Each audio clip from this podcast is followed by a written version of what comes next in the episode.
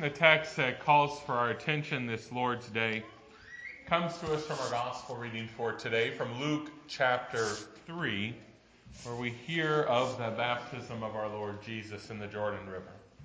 Grace, mercy, and peace to you from God our Father and from our Lord and Savior Jesus Christ. Amen. It is one of the most heartrending moments in the entire Old Testament, if not in the entirety of the Scriptures. God speaks to our father Abraham these words Take your son, your only son, whom you love, and go to the land of Moriah, and offer him there as a burnt offering on one of the mountains of which I shall tell you. Yes, God speaks those words to Abraham Abraham, who had been childless for so many years. Abraham, who had finally just received that one child upon whom all the God's, all of God's promises rest. Abraham, who loved his son Isaac. You know, I think each time we hear this story, most of us stop for a moment and kind of wonder, what is God thinking?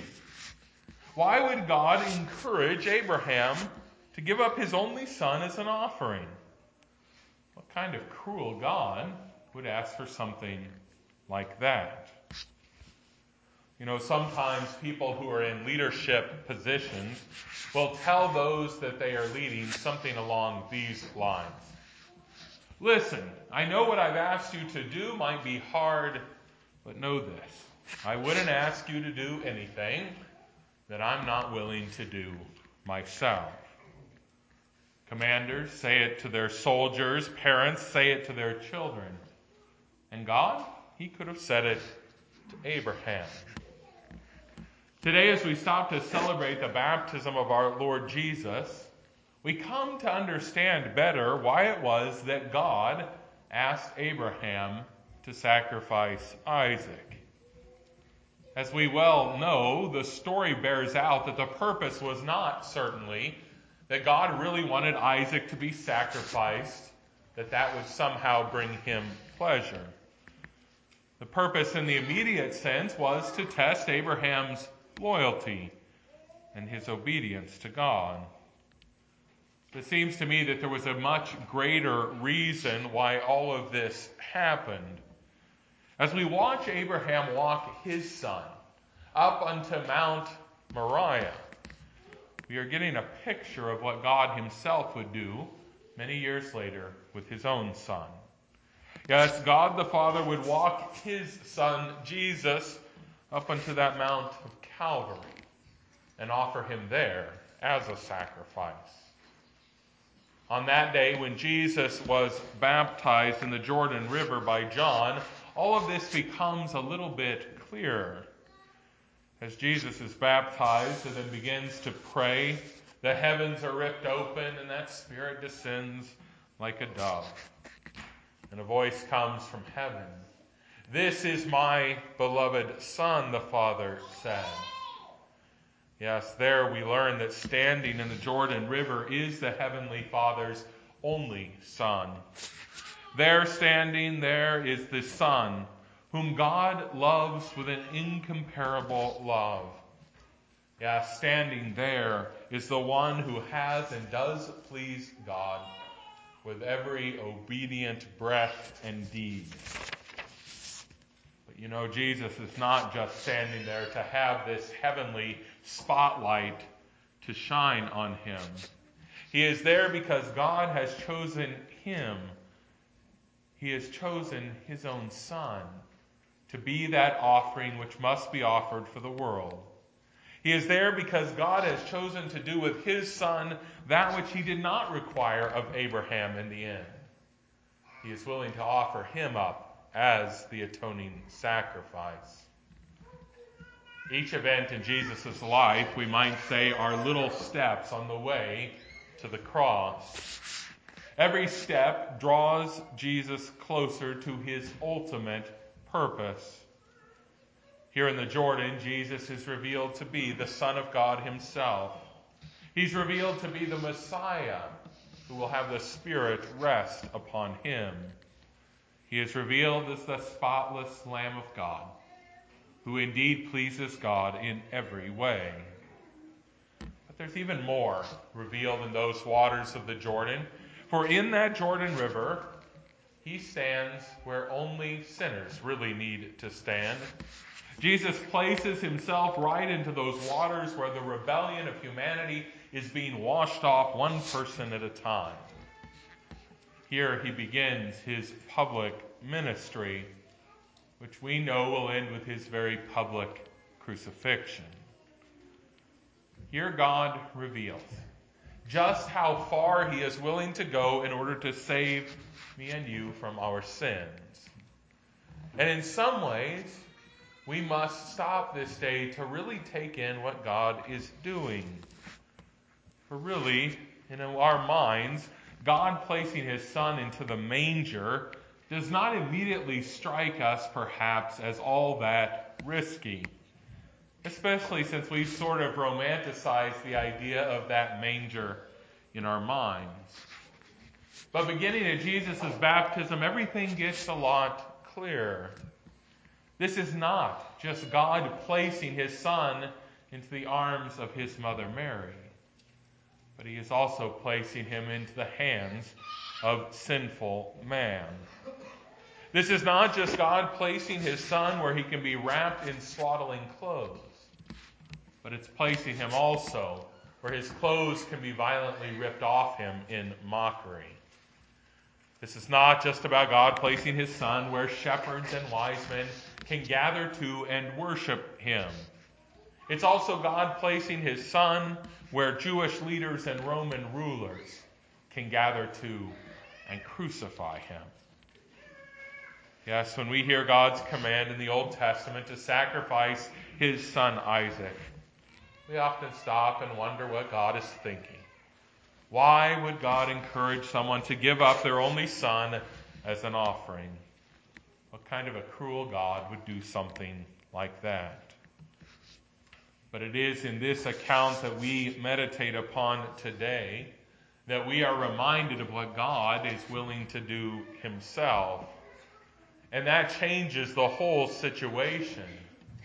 Now we stop for a moment and maybe even longer to marvel at what God is thinking. We rejoice that God is willing to give up His only Son as an offering. We think, what kind of a gracious God would do something like this?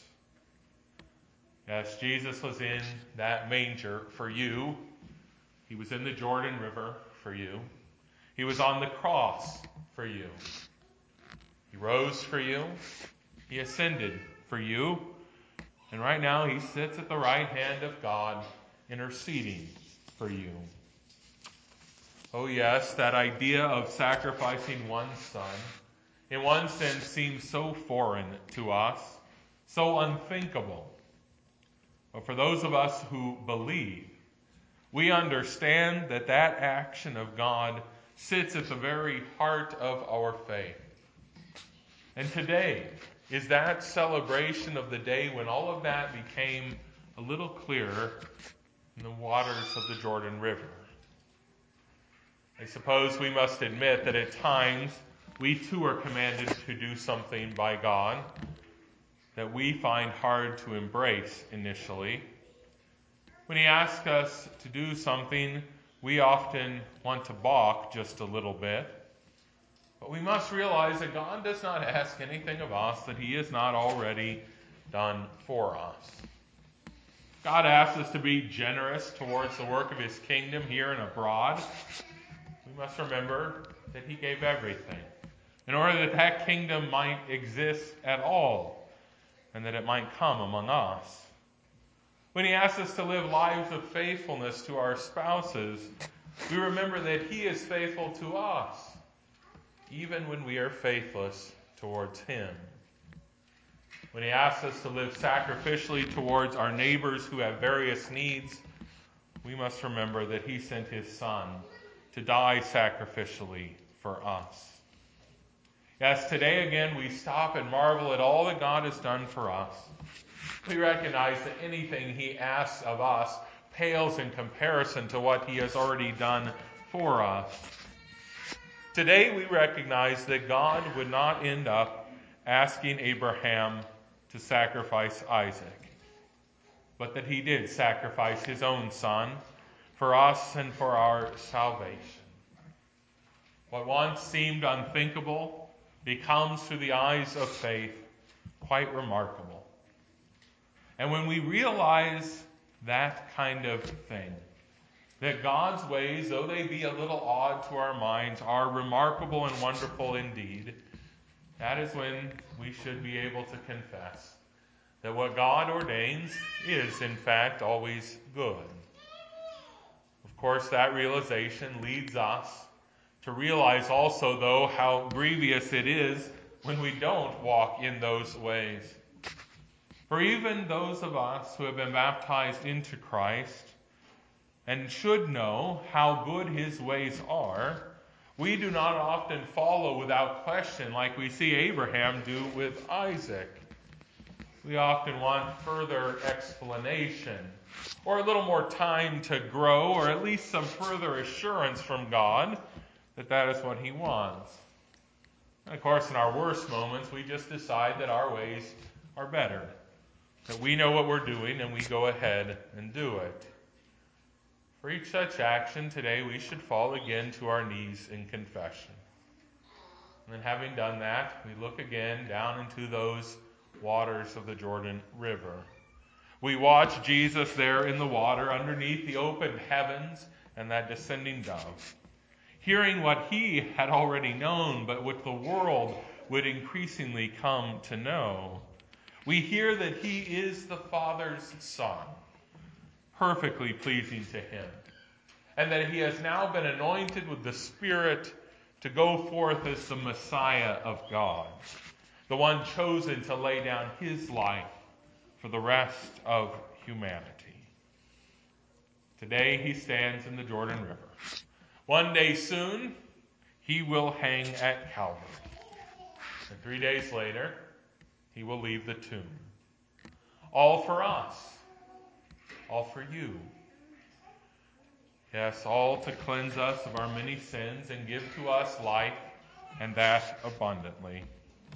Yes, today we stop again to marvel at our God, that He has given us His only Son that we would not perish but have eternal life. We confess that God has done all things well, and that what He ordains is always good. Amen.